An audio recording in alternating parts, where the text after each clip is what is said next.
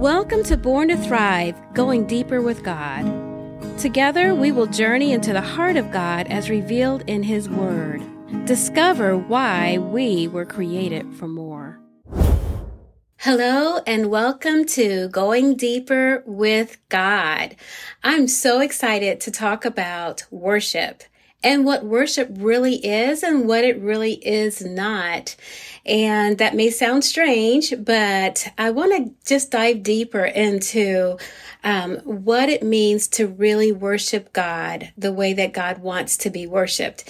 And so when I say that, I'm not talking about a form. You know, when I say worshiping God the way he wants to be worshiped, I'm not talking about whether or not you raise your hands or bow down or just sit still or spin around in circles. I'm not even talking about the form. I'm talking about what worship really is and where it starts. And so before I do that, I want to read, I want to read John chapter 4, 23 and 24. It says, this is Jesus speaking, and he's talking to the Samaritan woman, and she's saying, Well, we worship here on this mountain. And she's talking about forms and, and where you should worship and what that looks like. And then Jesus um, corrects her, and he says this He says, A time is coming, and now has come, when true worshipers will worship the Father in the Spirit and in truth. For they are the kind of worshipers the Father seeks. God is spirit and his worshipers must worship in spirit and in truth. And so you may ask, what in the world does that mean? So we're talking about going deeper with God. And God desires a close, intimate relationship with you. So you can actually go through the motions. You can go to church. You can sing in the choir. You can recite liturgy. You can do all of these things that are not bad, but they may or may not be worship. Worship is about a divine encounter with God. It is you saying, God, you can have all of me. I hunger for you. I thirst for you. I know I know that I was created to be united with you and to have sweet fellowship with you. I desire to just encounter you in a deeper way. That's really what worship is about. It is in this, it's when your spirit, your spirit connects with God's spirit. And then the emotional expression takes place. And so, you know, a lot of times we we have so many different denominations and I'm not opposed to denominations. That's fine. But again, as I've said before, God only has one church. And so we have to recognize the fact that worship happens through encounter. It doesn't happen in form.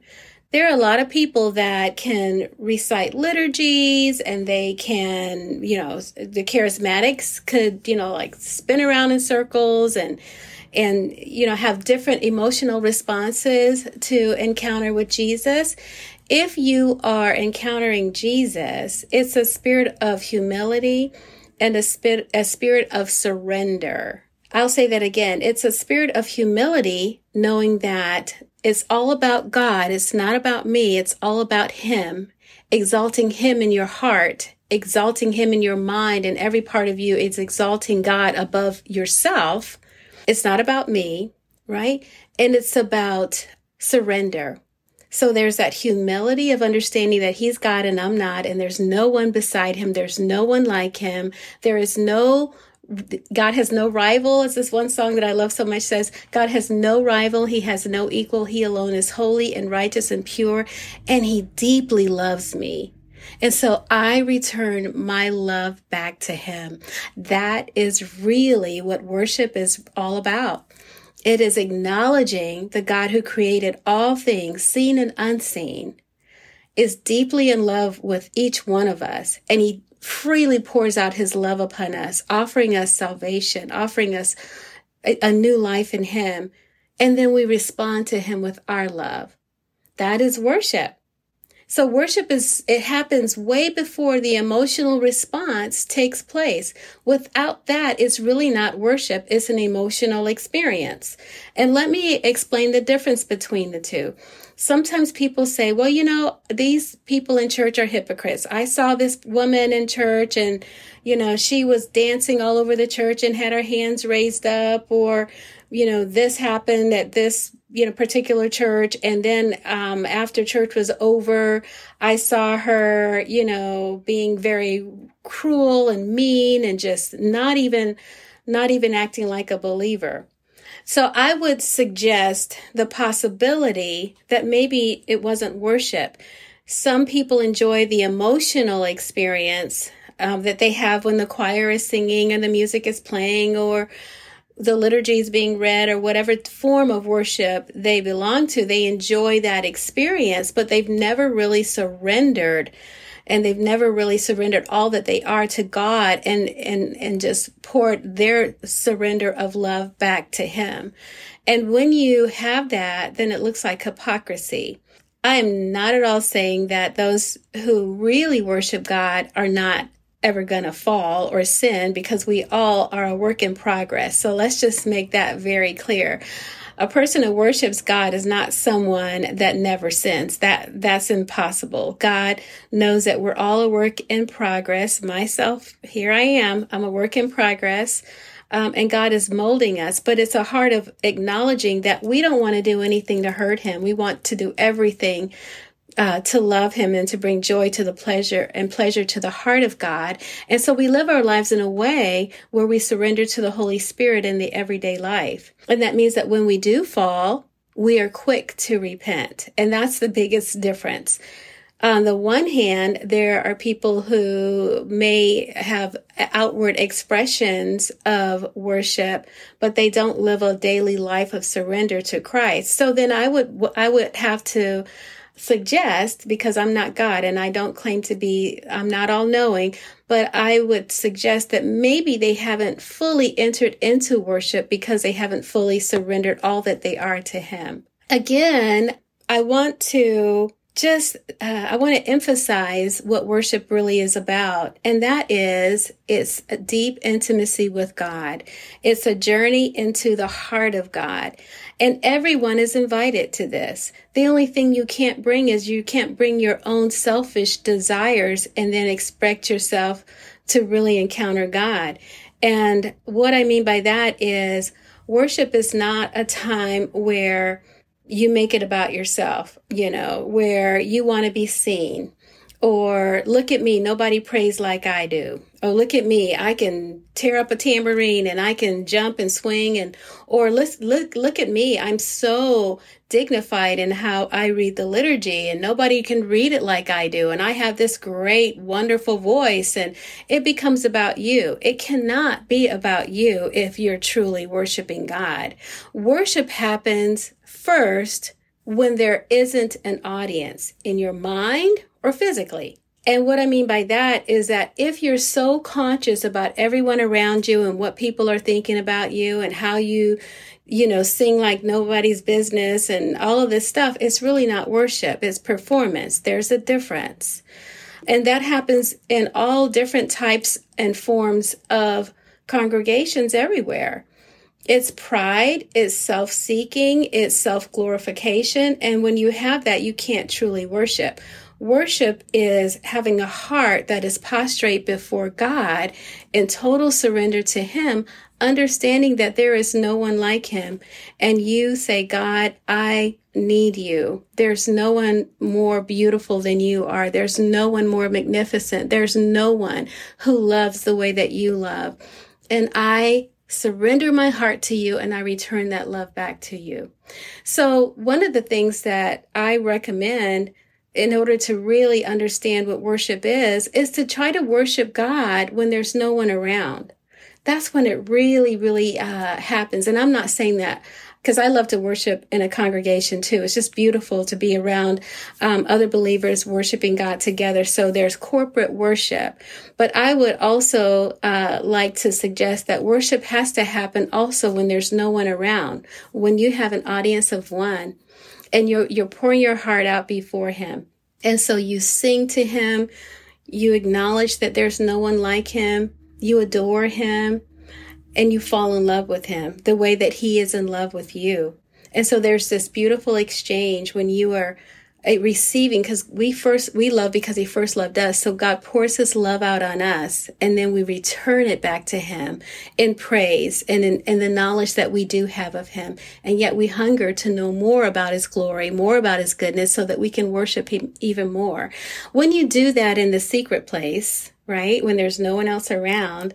And then you go into church and then you worship in church as well. It's coming from a deep place within your heart. It's not based on the sounds around you or a beautifully, you're not dependent on, um, anything happening in your environment because your heart is already connected in the spirit to worship him. And so whether the music is great or it's not so great, or whether or not, you know, this person doesn't read the liturgy as well as this one, it doesn't really matter because he's so beautiful and your heart longs to connect with him.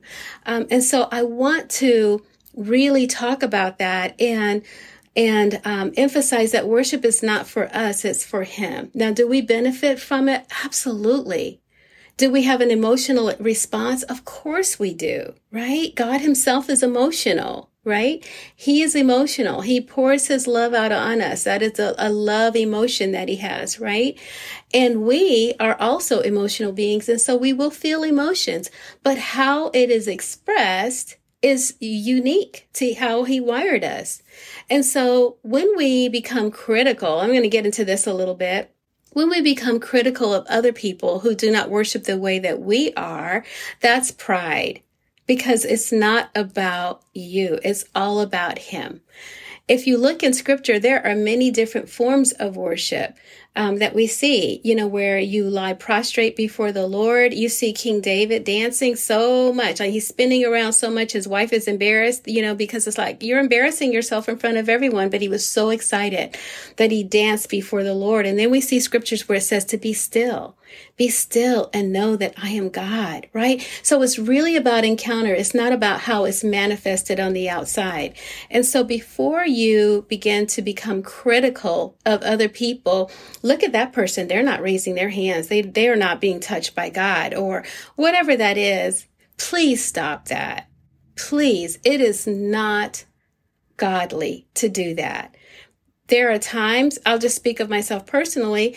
I'm pretty charismatic. I love to raise my hands and I'd probably be more like David, spinning around in circles. But do you know that there are times when I can't even move? I don't want to speak. All I need is silence because God is speaking to me in the silence. Do you know that God speaks to us in the silence and that everybody needs to experience that? Everybody needs to be able to quiet your soul and to hear God speak in the still small voice. Um, and so when we get caught up in fashion and form, it's a form of pride and we need to stop that. And I hear a lot of preachers that will criticize other churches, other forms of worship, and they say that that's ungodly. They're this and they're that. We don't get to do that because worship is not for you. It's not for me. It's for him.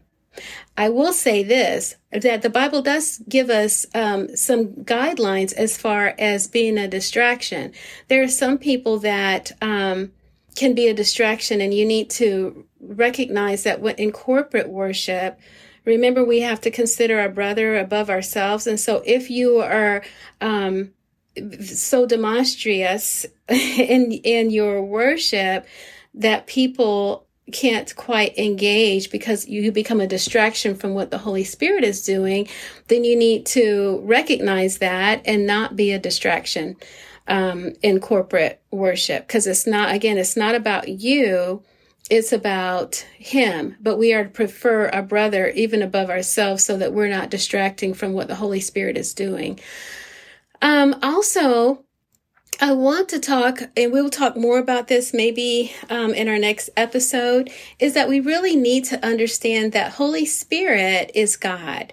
And it's important because the Bible says that we are to worship in the Spirit and in truth.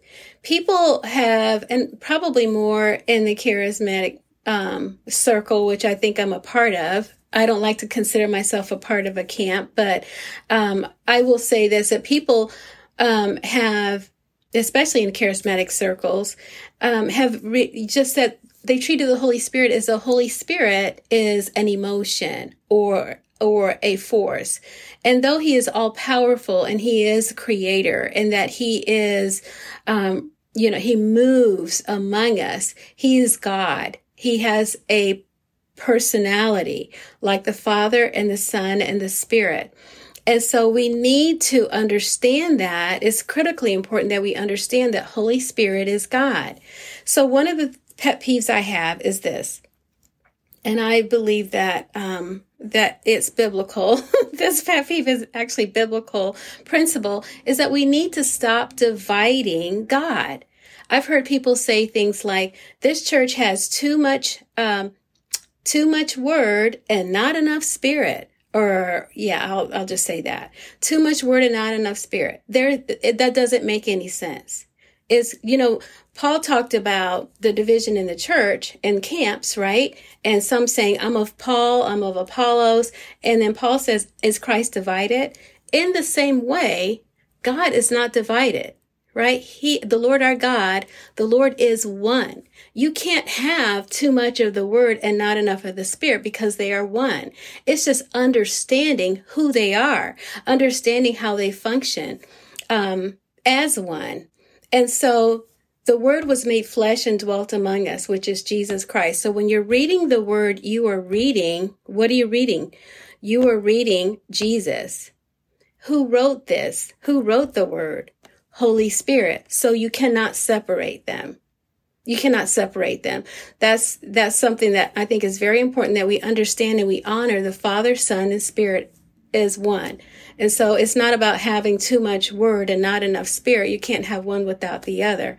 It's understanding how um, the Holy Spirit works and then coming into alignment with the word of God and not allowing your uh, tradition to replace the God's word.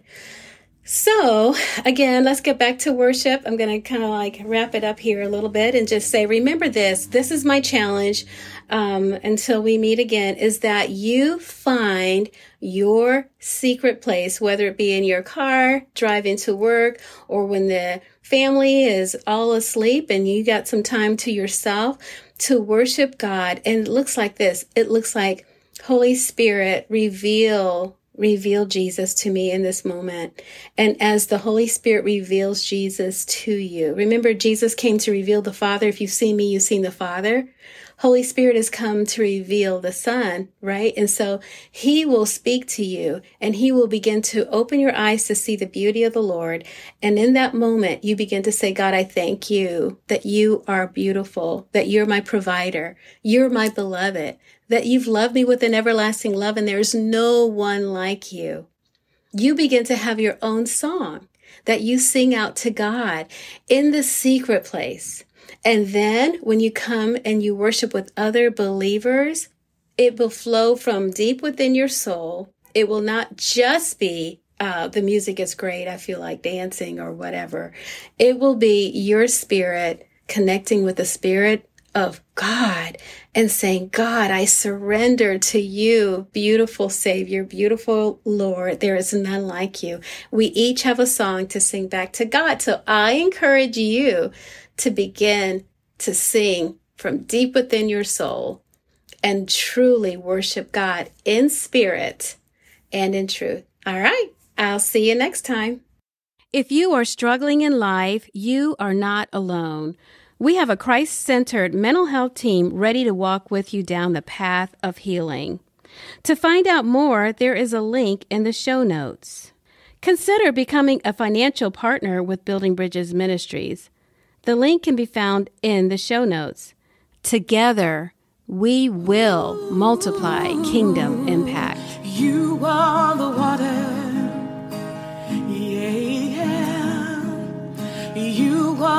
Living water. My well is dry. I need you in my life. I'm thirsty. Since my well is empty